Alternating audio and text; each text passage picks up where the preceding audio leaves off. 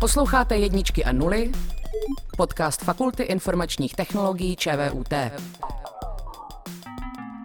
Propojíme vás se světem IT. Dámy a pánové, dobrý den, tady je Sara Polak a vítám vás u dalšího dílu Jedniček a nul, eh, který děláme s Fakultou informačních technologií ČVUT. Eh, dneska jsem tady velice nepotisticky a velmi nadšeně, tak já jsem jako vždycky nadšeně, ale tentokrát jako extrovně, protože tady mám svoje dva neuvěřitelné kolegy, kteří toho vědí 150krát víc než já a reálně jsou střeva a mozek uh, celé výzkumné skupiny uh, Chaos, což je Jakub Šenovský a Tomáš Houdek. Já vás tady vítám, pánové. My děkujeme za pozvání a také zdravíme. Dobrý den. Dobrý den. My děláme, jako že se neznáme, aby to vypadalo profesionálně, ale vlastně jsme teďka, ještě do, do teďka jsme spolu tady řešili jako nějakou práci.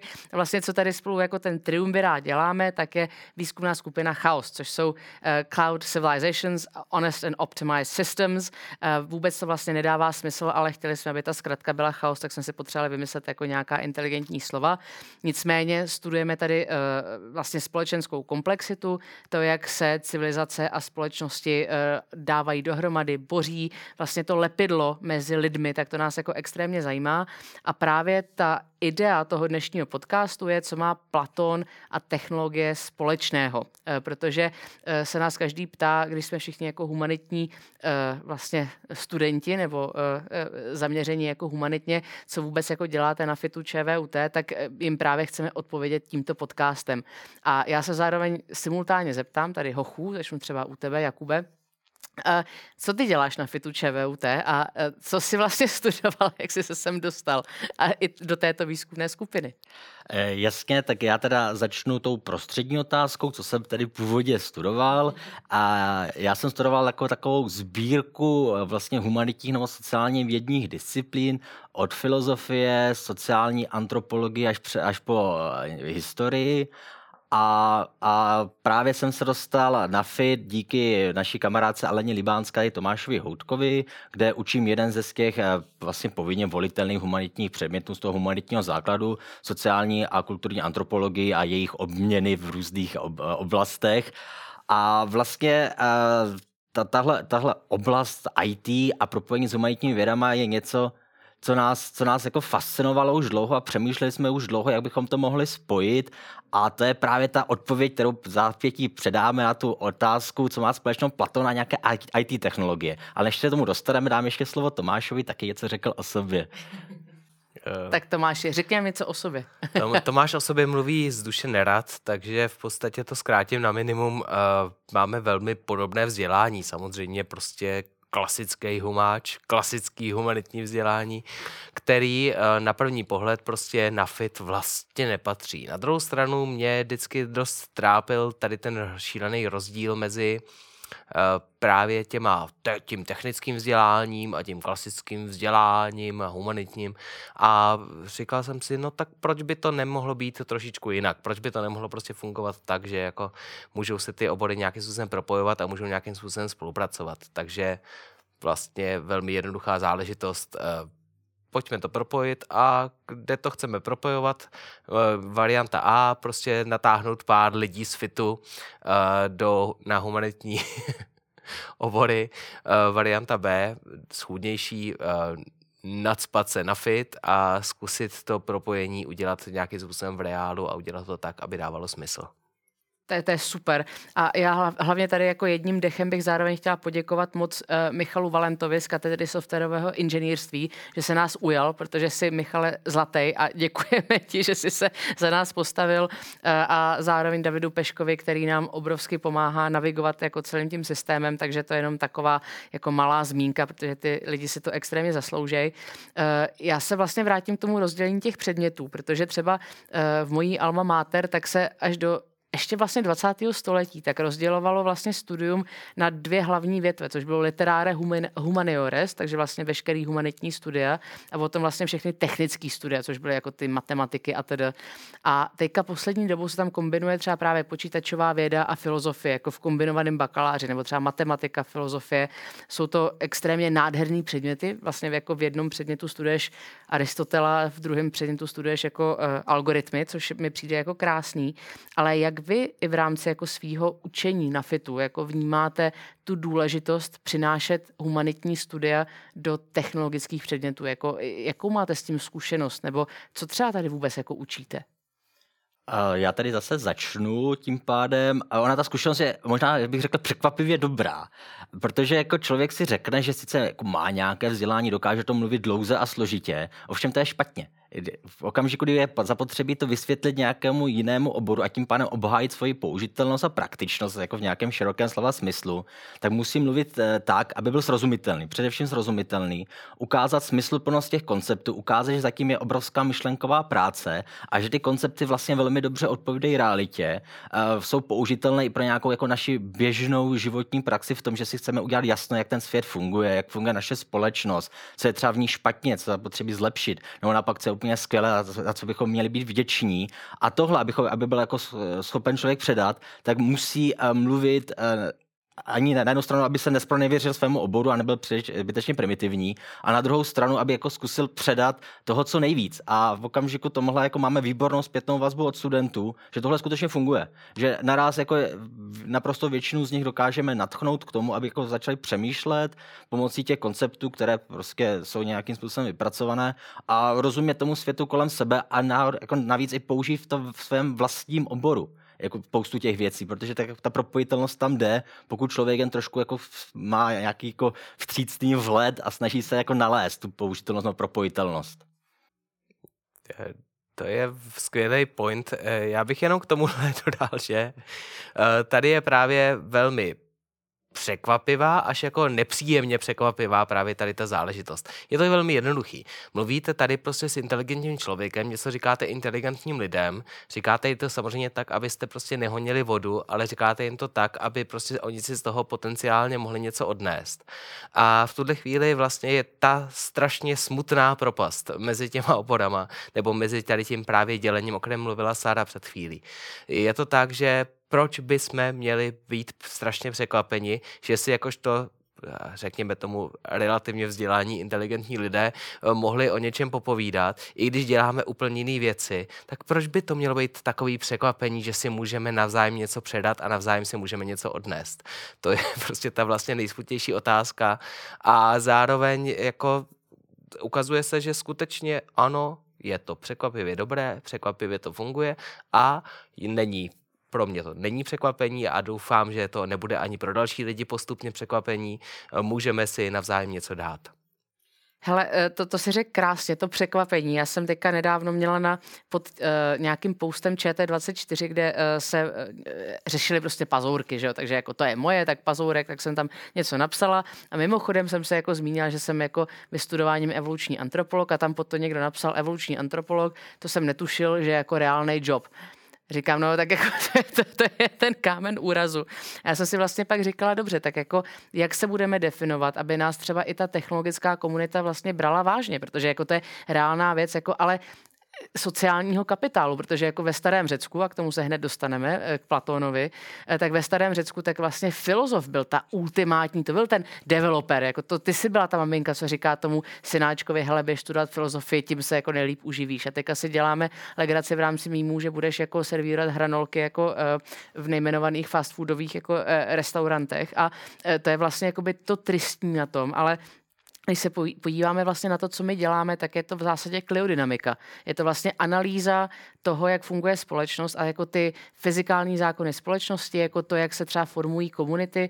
Eh, já jsem třeba kdysi pracovala ve startupu Nation Builder, který dělal komunitní organizing, ale jako z digitálního pohledu, kdy ty vlastně mapuješ ty vztahy mezi lidmi, to samé prostě dělá blockchain, akorát jako, jako v jiném jako rozměru. A vlastně jako všechna technologie tak se točí kolem toho, jak se chovají lidé. A tím pádem to propojení těch oborů je jako naprosto fundamentální. A mě tady v tom zajímá, respektive takhle já tu odpověď znám, protože jsem poctěna, že vás mám za kamarády a za kolegy, ale posluchač si teď říká krucifix, jak oni tomu dospěli. A tady se dostáváme na tu otázku, proč Platon a technologie. Tak proč Platon je zrovna jako ta, ten eh, to, to rozlousknutí toho ořechu, vlastně jak ta společnost může fungovat, proč jsme si ho vybrali, proč tím jako chceme lépe nahlédnout do společnosti, proč nám to dává ten lepší vhled. To je přesně, přesně jako skvělý, skvělý úvod k tomu Platónovi, protože uh, vlastně odpověď Platón je na otázku, co tvoří tu společnost, co jsou ty jako základní dynamiky, uh, které jako jsou naprosto jako zásadní pro to, aby společnost fungovala. Protože Platón je vlastně o ním pověstným vejcenou, pověstnou slepicí, podle toho, jak to chcete vzít, a s, v otázce, jak má vypadat ideální společnost. A všechny další snahy, minimálně v západní civilizaci, ale můžeme to klidně vzít dále, vlastně na to Platóna navazují všechny další snahy, které se snažili obhájit nebo snažili přijít s nějakou inovací, s nějakým jako pohledem na to, jak tu poskládat tu společnost tak, aby byla co nejlepší možná, ideální společnost, právě vycházejí z tohoto Platónova spisku, který se jmenuje Ústava v češtině, kde prostě skutečně Platón udělá myšlenkový experiment, kde to skutečně můžeme nazvat tímto, těmito slovy. Myšlenkový experiment. Představme si, jak by vypadala nejlepší možná společnost. Co, co to znamená, jak musí lidi fungovat mezi sebou, jaké jsou povolání naprosto zásadní pro tu společnost společnost, jak se má ta společnost chovat jiným společnostem a tak dále a tak dále. A tohle jsou všechny otázky, na které jako první, a aspoň známě, ale dá se jako celku bezpečně uvažovat, že byl skutečně první, odpověděl Platón. No a já to jenom doplním, protože je skvělé. Uh, pokud jde o Platóna, tak Platón samozřejmě je v první řadě proč Platón, ta odpověď na otázku proč Platón. V první řadě Platón je dostatečně vzdálený, aby jsme tady teďko, ne, ne, nedej bož, nebyli obvinováni z toho, že bychom někomu stranili, že bychom některé ze současných, dejme tomu, řekněme tomu, politických sil prostě nějakým způsobem chtěli nadržovat. My opravdu takovou věc nechceme a chceme se od toho jako jednoznačně distancovat. První věc. Druhá věc, která je tam důležitá, ono v době Platónově, nebo v době vůbec té antiky, bylo dost právě zvláštní to propojení těch jednotlivých obvodů. Ono totiž v žádném propojení se tam v podstatě jako nedala ani mluvit. Jednoduše bylo jedno nějaké vědění. Byla tam prostě jedna jasná věc a jedna jasná vize. Prostě systematicky, racionálně se zabýváme světem a zkoumáme svět kolem nás a ať už zkoumáme společnost nebo kosmos nebo cokoliv jiného, bylo to a v tomto směru opravdu jedno. Jo? Ne, že na tom nezáleželo, ale bylo to tak, že prostě bylo to jedno zkoumání. Prostě věda a filozofie byly jedno. A ne, že na nich nezáleží, ale opět bylo to jedno. A důležitá věc, když si vezmete, vzpomeňme na hezký nápis na Platonově akademii, to je ta škola, kterou založil slavná od té doby máme všechny akademie, že Teďko, vtipné. A kdo si neznalý geometrie, nevstupuj, že jo. Je to skvělý, prostě vemte si to, filozofická škola a najednou by tam všichni měli znát geometrii. Proč? No, protože to všechno dává dohromady nějaký smysl, protože prostě tady máme nějakou jednu představu o tom, že tady nějak zodpovědně a dobře zkoumáme svět a zároveň jako děláme to různými způsoby, ale to přesně neznamená, že máme společný cíl. Přesně tak.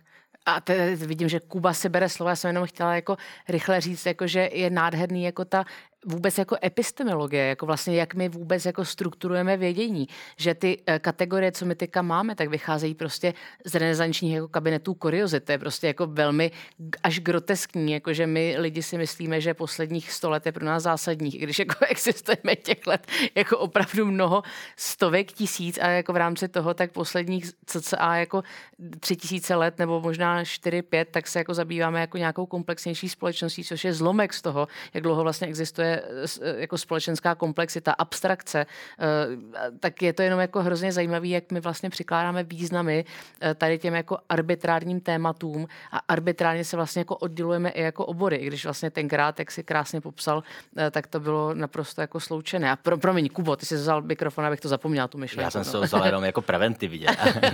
a jako o co jako myslím, že teďka bychom měli dovysvětlit, kde jsou ty IT technologie v tom Platónovi. Takže to, to, to, to bych krásně teďka rád si, udělal. Krásně si předeslal můj další otázku. Přesně tak. Ano. A vlastně ta základní idea je v tom, že eh, minimálně, když se jako budeme držet to rozdělení, které je strašně arbitrární, tak jako vidíme třeba v těch humanitních vědách jako obrovský problém, že o těch platonských principech na základě nějakých metodologií se už dva a půl tisíce let hádáme a vlastně k ničemu jsme pořádně nepřišli. Každý zastává nějaké svoje stanovisko, které vyvrací druhé stanovisko, hezké, vyberme si stanovisko a je to. Ale v okamžiku, kdy chceme jako rozhodnout, eh, jaká je skutečně jako nej, nejlepší společnost, ale co jsou ty jako dynamické síly, které jsou za společností, tak v současné době máme jako skvělou příležitost díky rozvoji IT technologií zkusit ten experiment, myšlenkový experiment platonské obce zrealizovat v nějakém virtuálním prostředí.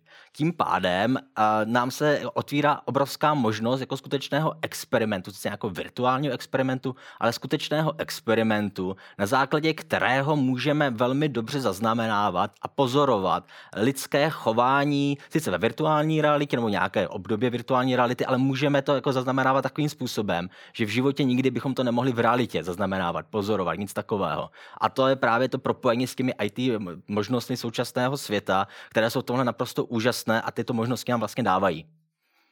To je super. A já se zeptám, než Tomáš odpoví na doplňující vlastně klarifikační otázku, eh, v jakém způsobu se vlastně ty ID technologie jako liší od těch analogových, od těch jako tradičních, jo? protože veme si, máme jako nějakou antropologii, máme nějakou etnografii a teďka najednou tady máme virtuální realitu.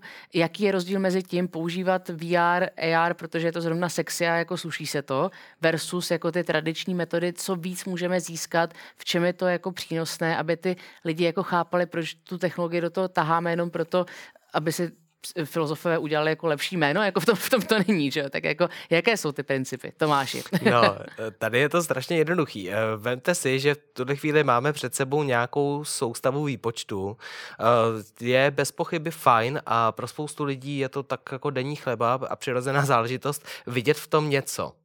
Jenže eh, bohužel ne všichni úplně máme to nadání, že prostě vidíme někde popsanou tabuli prostě různýma super vzorcema nebo nějakýma, když chcete tedy to takhle jedničkama, nulama a vidíme v tom opravdu jako něco, co z toho leze. Jenže my v tuhle chvíli máme tu možnost, že ty technologie umožňují dokonce i to, že si můžeme prostě nějakým způsobem představit a prožít i věci. My můžeme vlastně díky technologiím zprostředkovat i prostě daleko hlubší procesy, daleko zajímavější věci, ale stravitelným způsobem. Eh, ona ta stravitelnost je právě jedním z problémů, proč se nám ty obory takhle od sebe strašně odlišují. Protože ono to opravdu chce pár let studia, pro lidi, kteří nejsou skutečně geniální a my se mezi ně nechceme v žádném směru ani jim přibližovat, ani mezi ně řadit. Naopak, eh, právě pro lidi, kteří skutečně jako nejsou opravdu geniu a že ve všem vidí prostě ty věci, které tam jsou, tak my vlastně tu pomoc těch technologií potřebujeme, aby jsme si vlastně dokázali představit,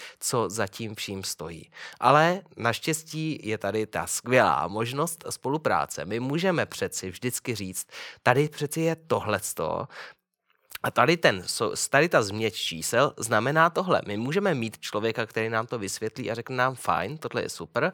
A my můžeme zároveň jako vědět, že máme tady technologie ke zkoumání něčeho, ale zároveň je skvělý říct si, no ale my tady máme tady ten a tady ten problém. A najít si problém a najít si způsoby jeho řešení, to je přeci věda, to je celý. Tam nic jiného není takže vlastně děláme vědu a to je krásné, aby jsme tady posluchačům ukázali, na čem tu vědu děláme, protože my o tom rádi mluvíme, my to totiž milujeme, dámy a pánové, takže naše vědecké schůze se uh, linou jako klasické filozofické seance jako od 3 do 8 hodin, uh, teďka nemyslím jako uh, časově, spíš jako, uh, jako v rámci jako té intenzity a uh, probíráme všechno právě od Platona až po umělou inteligenci. A to jsou ty projekty, na kterých my jako skutečně pracujeme. Kubo.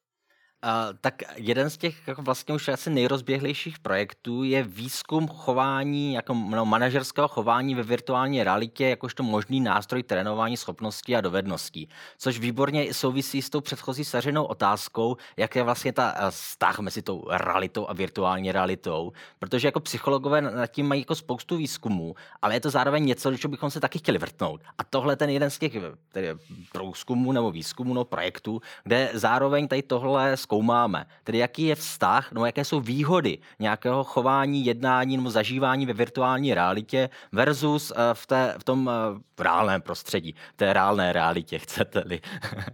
A právě díky tomu jsme se dostali do projektu, který zorganizoval Deloitte tady v Čechách, ale týká se to vlastně různých poboček a odděleních po celé Evropě, skoro až světě, kde zkoumáme na základě virtuálního trenažeru, nazveme to klidně takhle, chování manažerů předem daném v scénáři, ti manažeři Deloitu tedy mají jako na hlavě brýle, kde musí vyřešit nějakého vyhořelého zaměstnance. Na základě toho musí potom nám, no, měli by nám dát zpětnou vazbu, jakým způsobem to vyřešili, jak jim to přišlo, smysluplné vůči eh, nějakým těm reálným tréninkům, třeba s nějakým hercem nebo něco takového. A tohle nám jednak dá a vlastně nějakou obhajobu legitimizaci té technologie ve výsledku a zároveň nám to dá obrovský vhled a navázání na ty starší výzkumy, které právě zkoumaly chování lidí v virtuální realitě, eh, které nejsou zase tak rozvinuté právě těch manažerských schopností, ale jsou spíše jako soustředěné na věci, které skutečně není úplně záhodno zažívat jako v té reálné realitě, jako třeba zával dolů. To jako úplně bych nedoporučoval zažívat na vlastní kůži, mnohem lepší je skutečně dát tomu človíčku na hlavu ty brýle, aby si to zkusil a zkusil své jednání a naučil se nějaké jako základní postupy v něčem takovém, ale ono se ukazuje, že to je stejně výhodné to eh, dát eh, i v situacích, které nejsou vyloženě destruktivní tady tímhle způsobem. Takže lepší brigade než shooter a, a děkuji moc za popsání a, a toho projektu s Deloitem, a, jen tak pro posluchače, tak nevím, kdy se tady to samozřejmě budete poslouchat, ale my to natáčíme v dubnu 2023, takže doufáme, že během léta nebo podzimu tak už budeme mít nějaký článek a nějaké výstupy, takže určitě se podívejte na naše stránky v rámci FITu ČVUT a mrkněte na to, jak nám to dopadlo. Já se teďka zeptám, jako v rámci toho dolů a toho zavalení školení, tak vlastně my máme ten luxus zkoumat věci, co nemůžeme zkoumat na reálných lidech vlastně ve virtuální realitě. Eh, a vlastně díky tomu se dostáváme i krás, ke krásným projektům digitalizace kulturního dědictví, což jako všichni milujeme. Eh, máme k tomu takový až jako abstraktně romantický prostě vztah, jako někdo má rád holky, jiný eh, starověké nebo středověké hrady, takže jako tak už to máte. Tomáši, mohl bys popsat náš projekt s naším oblíbeným keltským opědem v Dolních Břežanech? Eh, jasně. Eh, já jenom ještě předtím, než odpovím na tohle, eh, bych rád doplnil, že právě tady ten princip té gamifikace, jo, tady to je ta, ten, ta hezká možnost, že my můžeme prostě říct, tady máme prostě nějakou možnost něco zkusit prostě na nečisto, díky technologiím. Zkoušet věci na čisto může být průšvih, přesně zával dolů je hezký příklad, ono je lecké uspořádání společnosti úplně stejně prostě malérem a kolikrát má horší následky a více obětí než zával dolů, tak jenom k tomuhle. Eh, pokud jde o naše krásné opidum v Dolních Břežanech, eh, tak je to přesně o tom, že eh, řekli bychom si fajn, furt tady jsme mluvili předtím o výzkumu, výzkum, výzkum, výzkum, fajn. A co z toho má obyčejný člověk? Tak si představte obyčejného člověka, který v tuhle chvíli vyrazí na procházku, každý má v kapse ten mobilní telefon, chceme-li říct to takhle, a může si v tuhle chvíli říct, projde se po vrchu po Kelském hradiště Závist. No, vidí tam pár cedulí, vidí tam prostě planinu, je to tam takový hezký, obrostlý, v podstatě fajn, hezký výlet do přírody. Ale v tuhle chvíli můžete vytáhnout ten smartphone z kapsy a podívat se například na to, jak to tam vypadalo před dvěma tisíci lety. Což prostě opět jsme tam. Uh, nějaká dávka imaginace vás mám umožní říct si, jo, tady by to mohlo vypadat takhle, tady by mohlo stát tohle, tady by mohli běhat tady ty a tady ty lidi a vypadali by takhle a takhle. Jenže ne každý je obdařen takovouhle prostě imaginací, ne každý to má prostě tady tu možnost, že si řekne, jo, tohle je prostě vědím, úplně to tady vidím. Pro lidi, kteří to tady takhle přesně úplně nevidí, tak těm můžeme takým, takovým způsobem prostě pomoct k tomu, aby si řekli, jo, tady to místo má nějakého ducha minulosti, tady něco se dělo, stojím teď na místě, kde tady před Bůh ví kolika stovkama let stála prostě takováhle vlastně civilizace, vlastně velmi významný centrum e, evropský, prostě keltský kultury. A co vlastně ty keltové byli zač a kdo tady a proč tady žili a proč si vybrali tohle místo a podobně.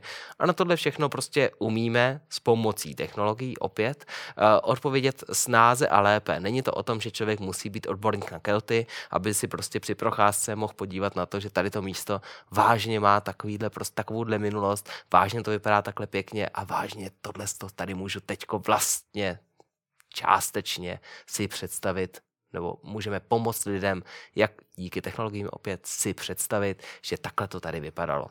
Prostě za mě je to hezká věc. No naprosto. A ona to není jako jenom hezká věc, když se podíváme na to z historie, jak málo jsme schopni se poučit z té jako velmi bohaté databáze toho, co lidstvo už udělalo, pokazilo, nebo se mu naopak povedlo a jak vlastně pořád dokola vymýšlíme kolo. Podívejme se jenom na principy e, vlastně covid pandemie, to je vlastně společenské simulace kolem tady toho. Nejenom jako samozřejmě, jak ten virus se bude šířit, ale jak ta společnost jako na to bude reagovat. My i vlastně za tady tím cílem tak e, děláme jako jedna z věcí, jako kterou e, jako jako, kterou vlastně jako my žijeme, tak je popularizace právě vědy, eh, nějaký koncept eh, citizen science, to, aby se lidi mohli do vědy zapojit, aby se jí nebáli, aby to nevnímali jako lidi, co jsou odtržení někde v nějakém abstraktním baráku a dělají tam vlastně abstraktní věci, ale aby jim to jako k něčemu bylo. A uh, musím nás kolektivně pochválit za naši konferenci 13.11. z loňského roku Technologie ve společnosti, kde jsme vlastně začali náš konferenční cyklus. Uh, řešili jsme to vlastně, jaký dopad technologie ve společnosti mají. Teďka připravujeme konferenci další, opět samozřejmě zadarmo pro veřejnost, takže krucifix přijďte. Ne, že to bude tak, že jako si budete vážit jenom toho, za co se platí, to, to, je, to je taky velký jako přežitek společenský.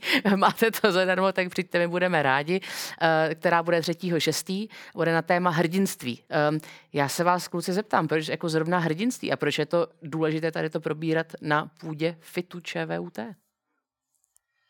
Já tady zase začnu s dovolením. Ono hrdinství ve skutečnosti ukazuje jeden z těch jako základních principů, které nás jako v tom jako největším gro zajímají. To znamená role jedince ve společnosti, jakým způsobem on tu společnost může ovlivnit a jakým způsobem na to ta společnost reaguje. A samozřejmě jako trošku si tam přihřejeme polivčičku s těma antickýma heroama, ale zároveň jako tam máme uh, ty technologické hrdiny nebo vědecké hrdiny. Jako všechno tohle ukazuje ten stále stále stejný princip, že jedinec, pokud je, ani nemusí nějak jako zvláště nadaný, ale pokud chce a má určitou vůli a píly, tak uh, dokáže jako obrovské věci. A to je právě fascinující, že ten jedinec není jenom to jedno malé kolečko v nějakém společenském stroji, ale může být jako naprosto revolučním činitelem, až to takhle řeknu. A já se tady doptám, eh, než to předáme Tomášovi, na opět klarifikační otázku, protože eh, to hrdinství je často velmi špatně zaznamenatelné, protože eh, třeba, tak já nevím, jako když vždycky mluvím o historii, třeba miluji římský beton a vždycky jako takhle to vytáhnu v hospodě, jako co říkáte na římský beton, na ty lidi na mě koukají jako na blázna, že to už je jako ten náš úděl, bohužel. A, a, ale ten problém je, že lidi dějepis pravidla nesnášejí, protože ho neměli rádi ve škole, třeba jako ho jako by, by byl vlastně jako špatně vyučován, ale dějepis není nic jiného, než vlastně databáze toho, jak se lidstvo chovalo. Je to prostě klasický jako CRM, jako CSV file, akorát jako lidstva toho, jako vlastně co lidstvo udělalo a co ne. Samozřejmě ten problém je ten, že v dějepise tak se prosadí lidi, co nejvíc mluví vys spartianská apela a jejich jako eh, verze eh, demokracie, nebo co jsou nejvíc nahlas, nebo co si to umí jako nějak zařídit, jako typu Edison. Ale my i v rámci toho hrdinství tak chceme ukázat, že i ten obyčejný člověk se může stát tím hrdinou. To není jako nějaký trapný, motivační jako eh, speaker's corner, ale jako spíš chceme ukázat, jaké různé formy hrdinství, už je to kyberbezpečnost, eh, nebo, nebo právě jako i ta vědecká forma třeba jako uznání jako nějakého patentu nebo jako intellectual property, intelektuálního, nebo jak se tomu říká, myšlenkové vlastnictví, ježišmarja, asi tak nějak, autorství, tak, eh, tak jak vlastně to může opravdu vést jako k té změně, změně společnosti. Eh, Tomáši, jak tady to vnímáš ty, jako v tom, co my děláme celkově jako skupina? Uh, celkově, to je široký kontext. Uh, tam je prostě strašně důležitá věc, že hrdinství vždycky spočívá v nějakém vystoupení z komfortní zóny. Uh, komfortní zóna je velmi často určená samozřejmě tím, že jsme společenští tvorové, tak prostě žijeme v nějaké společnosti. Co se prostě dělá, co takhle má být a ta, nějak je to považeno za normální, je zpravidla bohužel rovnítko s tou komfortní zónou. Pokud děláme něco trochu jinak, a může to být cokoliv, vidíme v tuhle chvíli tu šíři, jak se nám rozšiřuje ten obraz. Děláme něco nějak jinak a nějak. V tuhle chvíli z pravidla řekneme lépe. Můžeme si vybrat, jestli budeme ten hrdina nebo ten padouch. Z pravidla hrdina bude ten, kdo dělá něco lépe. Jenže historie nám ukazuje, že velmi často lidi, kteří dělali něco e, zajímavě jinak a za nás třeba z našich měřítek líp, e, se v tuhle chvíli klasifikovali jako ty padouši. Oni byli prostě ty, kteří vystoupili z té komfortní zóny a dělali nějaký prostě podivnosti. Například tahli nějaký prostě tady uh, humáčoviny na fit, že jo. Uh, my můžeme být v tuhle chvíli úplně normálně padouši, který se tady přiživují a tahají tady nějaký peníze prostě, který by mohly být na super použitelné projekty a místo toho tady klademe nějaký ideje. Uh, úplně klidně, vůbec bych se nedělil, kdyby tady byla skupina lidí, početná skupina lidí, která by to takhle brala. Že jako co to má být? No, protože přeci jako humanitní věce nikdo neplatí, protože to nikoho nezajímá. No tak se tady ty prostě filutové nadspali na nějaký fit a hmm. dělají tady nějaký takovýhle kousky. Jenže tak to právě přesně a doufám z našeho, v našem kontextu není. Nebo doufám, že to tak není vnímáno tak početnou skupinou, jak, se, jak jsem teď zmínil. A že to dohromady prostě dává nějaký smysl. No. Hele, řekl si to krásně a vlastně jako i taková zakončující myšlenka vlastně pro dnešek je, že jednu z věcí, kterou my si chceme osvojit, jako tady vidíte, další buzzword, tak je blockchain.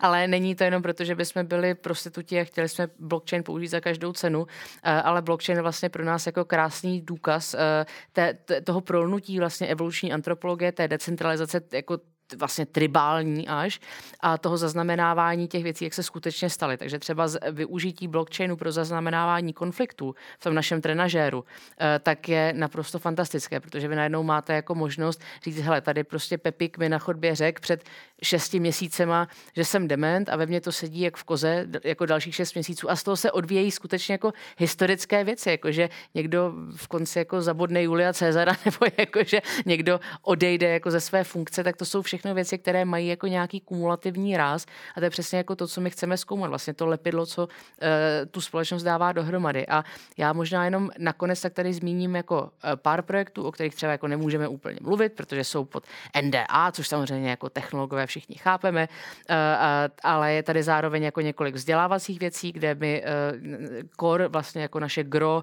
tak je vzdělávání a popularizace, takže tady je spoustu tady těch projektů, které připravujeme je spoustu, co už jsme dokončili, jako například AI dětem, což je vlastně celý soubor videí, které děláme pro, pro popularizaci umělé inteligence a děkujeme tímto Evě Nečasové, kterou zdravím.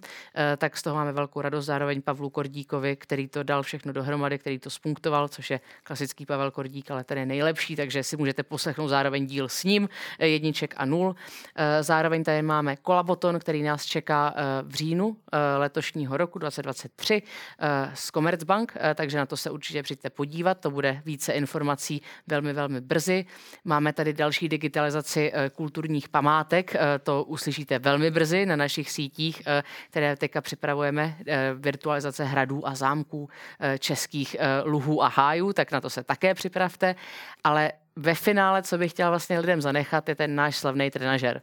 Mě se všichni ptají, tak vy tady mluvíte o Politea, mluvíte tady o Platónovi a jak to teda vlastně vypadá, v jakém je to stavu. Já vím, že eh, na tom pracujeme samozřejmě dlouho už teoreticky. Seznámil jsem se na Unihacku, eh, fití akci před dvěma lety. Eh, máme nějaký studenty, kteří na tom pracují, ale vlastně jak si ten každodenní posluchač má vůbec tu naši Politeu představit? Co vlastně je ten, ten ta páteř našeho výzkumu? Kucí. Tak jako čistě uh, vlastně prakticky uh, chceme co nejvíce následovat to, to platonské rozestavení, aspoň to základní rozestavení, ale zároveň chceme dát eh, každému vlastně jedinci, v vozovkách hráči, možnost se rozhodovat sám za sebe a jakkoliv za sebe. To znamená, že jsou dány zákony, ale zároveň člověk je nějaký jako svobodný agent, který může si vybrat, jestli ty zákony bude nebo nebude eh, dodržovat a eh, nějakým způsobem následovat, ale jako můžou přicházet sankce a odměny. Prostě jak to v každé společnosti. Máme nějaké zákony, podle kterých se chováme nebo nechováme a na základě toho, jako jsme trestáni nebo odměňování. A právě jako to už tady bylo zmíněno na začátku, výhoda toho Platona je, že ty zákony jsou naprosto, naprosto cizí. Takže my se dohodneme nebo uvidíme, jestli ty zákony chceme dodržovat, jestli jsou pro nás lepší, výhodnější, ale jako nám jde o to jako základní gro, jestli prostě na základě daného prostředí, to znamená nějaká antická obec, na základě dané eh, ideového, na základě daného ideového pozadí jsou platonské zákony, budou lidé eh, vlastně respektovat to postavení, ve kterých jako se ocitnou, narodí se v uvozovkách. Takže to je jako úplně jako čistě idově takhle to má být vymyšleno. A ještě se tam čistě technicky, vlastně jako jak to má vypadat. My jsme vždycky jako koketovali s tou virtuální realitou, dokonce máme studenty, kteří připravují jakési demo toho, jak by to mohlo vypadat. Uh, můžete k tomu jako něco říct, jako vlastně jako po technické stránce, jak by tady ta celá uh, štace měla vypadat na venek? Tak úplně nejlépe eh, by bylo, aby to bylo co nejreálnější, aby ty výsledky byly co nejreálnější nebo nejrealističtější, což jako samozřejmě může být problém, jako, protože realizace něčeho takového může být jako obrovsky časově i finančně nákladná. A tady jde, najít, jde o to najít takové řešení, které nám vlastně dá odpověď na ty otázky a zároveň bude natolik jako relevantní. A v okamžiku, kdy zjistíme, že nějaká jako přiměřená míra stylizace bude v pořádku, tak půjdeme touhle cestou, protože proč ne? máme výsledky, které potřebujeme, nemusí to vypadat jako ten fotorealismus nějakého druhu, nebo nemusí to být ani v té virtuální realitě, protože aby měli všichni účastníci experimentu na hlavě brýle, je nejenom jako finančně nákladné, ale jako mimořádně jako administrativně nákladné, aby se tohle vůbec dalo jako zařídit a zrealizovat. Mm-hmm. Což je mimochodem, dámy a pánové, i ten, i ten důvod, eh, proč děláme tady ty všechny projekty, které vypadají jako, že s tím nesouvisí na první pohled, ale vlastně jako všechny přispívají k tomu, aby jsme lépe pochopili společenskou komplexitu komplexitu, ať už je to Deloitte nebo virtualizace památek nebo cokoliv jiného. Tomáši. Uh, jasně, já v tomhle směru asi nemám mnoho co dodat. Tam je důležitá věc, přesně pokud jde o ten simulátor, aby to byla především jako hratelná, zábavná věc, kde se člověk může v tuhle chvíli uh, nějakým způsobem jako realizovat a zkusit si realizovat se třeba jinak a zkusit si realizovat se v nějakém prostředí, který by jako nějakým uspořádáním společnosti, my jsme vržený do našeho náhodně. Jo, že zrovna teďko žijeme tady v 21. století a že tady nějakým způsobem fungujeme, spousta lidí vnímá jako nějakou danost a jako nějakou jasnou věc. Mm. Jasně, když jsme u těch dějin, když jsme se o tom předtím bavili, tak historie se učí prostě taky jako proč to lidi nesnáší, je samozřejmě, protože někdo naučí pamatovat si strašnou spoustu čísel, kdy byla bitva tady a tady a tady a tady a tady a když to nevíš, dostaneš pětku, no tak kdo by tohle potom jako miloval, kromě lidí, kteří si prostě rádi pamatují čísla, tak to prostě nedává žádný smysl. Ale aby si jako lidi eh, taky nějakým způsobem byli schopni uvědomit, že ti lidi, kteří žili před eh, pár tisíci lety nebo před pár sty lety, byli vlastně stejní jako my, že řešili podobné věci, ale zároveň jako měli méně informací nebo jiné informace, nebo prostě, nevím, my teď máme dneska moc informací, ale zase s nimi neumíme pracovat, typická věc tak, aby si v tuhle chvíli uvědomili, že to není jen tak a že skutečně to není, nebyly nějaký primitivové, který tady teda museli být, aby jsme my se dostali k tomu. Ty lidi byli ve mnoha ohledech prostě daleko chytřejší, než my za mnohý jim vděčíme, ale zároveň jako ne, není důvod být prostě velký staromil a říkat, jo, tenkrát to bývalo všechno jako idylický, krásný. Prostě nebylo. Středověk není idylická doba, stejně jako starověk a antika nejsou idylická doba, stejně jako prostě dnešek fakt není v mnoha ohledech jako idylický a budou se nám další generace úplně stejně vysmívat nebo k nám zhlížet podle toho, prostě, co tady budeme předvádět. A podle toho, co se zachová, mimo jiné. V tuhle chvíli ten blockchain ano. je docela fajn věc a blockchain taky není žádná záruka, že se to zachová prostě za, za 600 let třeba, když si představíme, že jako tady máme teď nějaký technologie a že nějakým způsobem to půjde. Vemme si jenom to, že máme tady prostě diskety, no. pár to a jako diskety jsou v háji, vemte si, že prostě blbá fleška, kterou si vemete na konferenci a vystavíte ji magnetickému působení, tak se vám prostě ta prezentace smaže a máte prd. Takže jako, já bych jenom tady moc nemachroval s tím, že jako se nám všechno zachová a že ty technologie jsou koneční řešení. Ještě se uvidí, co se zachová, co se nezachová, ale jako pojďme tomu prostě trošku naproti a pojďme to prostě zkusit nějak jako eh, udělat tak, aby skutečně dávalo smysl to, co děláme a aby jsme si byli schopní i mimo jiné a patetický až běda pro ty budoucí generace prostě obhájit, že to, co tady děláme, není úplná zbytečnost a úplný nesmysl. No. Tak. To je krásný. Typu, když uh, se vás rodiče zeptají, proč chcete jít studovat tu filozofii nebo archeologii, tak vy na, rozdíl od, od antiky se jim taky, vlastně ne, nebudete se jim muset obhajovat, protože oni pochopí, že je to krásný a cnostný obor. Mimochodem jen tak jako uh, z legrace, jako ten data bias, jako v archeologii třeba jako obrovský. A nejkrásnější příklad je, to, to by vás mohlo rozvášnit, dámy a pánové, v rámci, v rámci Pompeji, uh, tak samozřejmě jako postrenesančně, tak jsme jako všichni jako vnímali, jak ty římani jsou jako velmi cnostní, že jako organizujeme podle toho naše právo, náš národní stát a tedy, což samozřejmě bereme jako za dané věci, minimálně posledních 300 let, ale jako bereme to tak. Eh, do té doby, než naše Pompeje a víceméně v každém obé, obýváku tak byly mozaiky uh, orgií a, a Bůh ví jako jakých uh, zajímavých jako sexuálních praktik do té míry, že vlastně nápolský král, tak poté, co jeho manželka omdlela, dítě začalo plakat, jako když viděli ty, ty hrůzy falické, co tam našli, tak to nechal odvést do uh, tajného kabinetu kuriozit v Neapolském muzeu archeologie, který mimochodem byl zpřístupněn až v, roku 2000, v roce 2004 a i teď tak tam máte velký, velkou jakou výstražnou plaketu, vím to, byla jsem tam, že pokud vám je, není minimálně 14 nebo 15 let, tak tam nemůžete ani jako uh, bez dozoru. Takže, uh, protože by, tak bylo strašně těžce zkousutelné pro archeologie, že ty římani byli čuňáci a tož uh, jako takhle vypadá bias uh, antických a vůbec jako historických databází. Uh, přátelé, kluci, uh, bohužel si můžeme povídat jako celý den, my to velmi dobře známe mezi, mezi sebou, ale aby jsme posluchače ušetřili i jejich ušní bubínky, uh, máte nějakou závěrečnou message, co byste třeba chtěli předat, ať už je to z hlediska našeho výzkumu, nebo na co se lidi můžou těšit, nebo proč tu vůbec jsme, proč to děláme, proč nás to baví?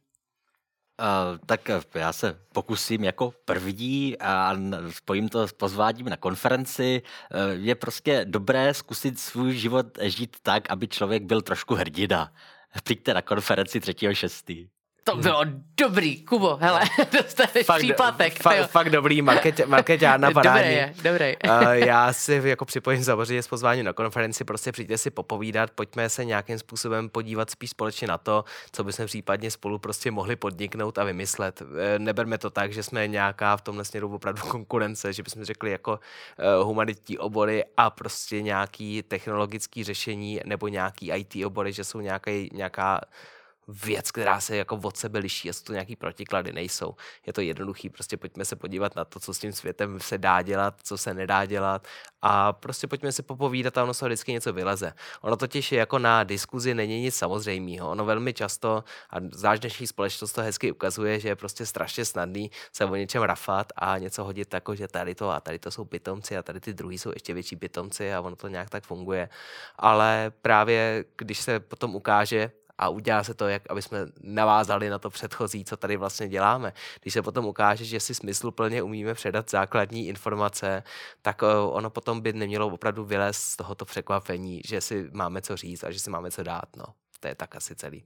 To je krásné. A toto sumarizačně na naši otázku, jak se propojí Platon a technologie. Pojďte se podívat na naši konferenci 3.6. Zároveň podívejte se na naše stránky. Se připadáme jak takový ten trapný youtuber, jak vás prosí o ty subscribe a follow a tady ty všechny věci, ale my se opravdu... Dejte rozmě... nám like a pošlete nám padé. Přesně, a... přesně, pošlete nám padé, samozřejmě Příště tisíc a v dolarech, ale uh, nás ten výzkum prostě baví, my to milujeme. Ještě jednou děkujeme FITu, že to tady můžeme dělat a uh, že nám dovolují tak takhle se rozvášňovat o archeologii a filozofii. Eh, my teď už utíkáme, ale eh, vážení posluchači, těšíme se na další epizodu jedniček a nul. Doufáme, že toto osvěžení pro vás bylo zajímavé a rozhodně, eh, kdybyste měli jakékoliv otázky, jak nás neváhejte kontaktovat. A Platon a technologie mají společné naprosto všechno. A právě tady to vědění a to, jak se lidstvo dává dohromady a jak naše společnost vypadá, tak je to každodenním tématem. Nikdy to neustane a proto se snažíme to aspoň trošku trošku studovat. Tak díky moc, mějte se krásně a děkuji Tomášovi Jakubovi, že tady byli dneska se mnou. Díky. Díky, mi taky děkujeme. Díky moc a čau.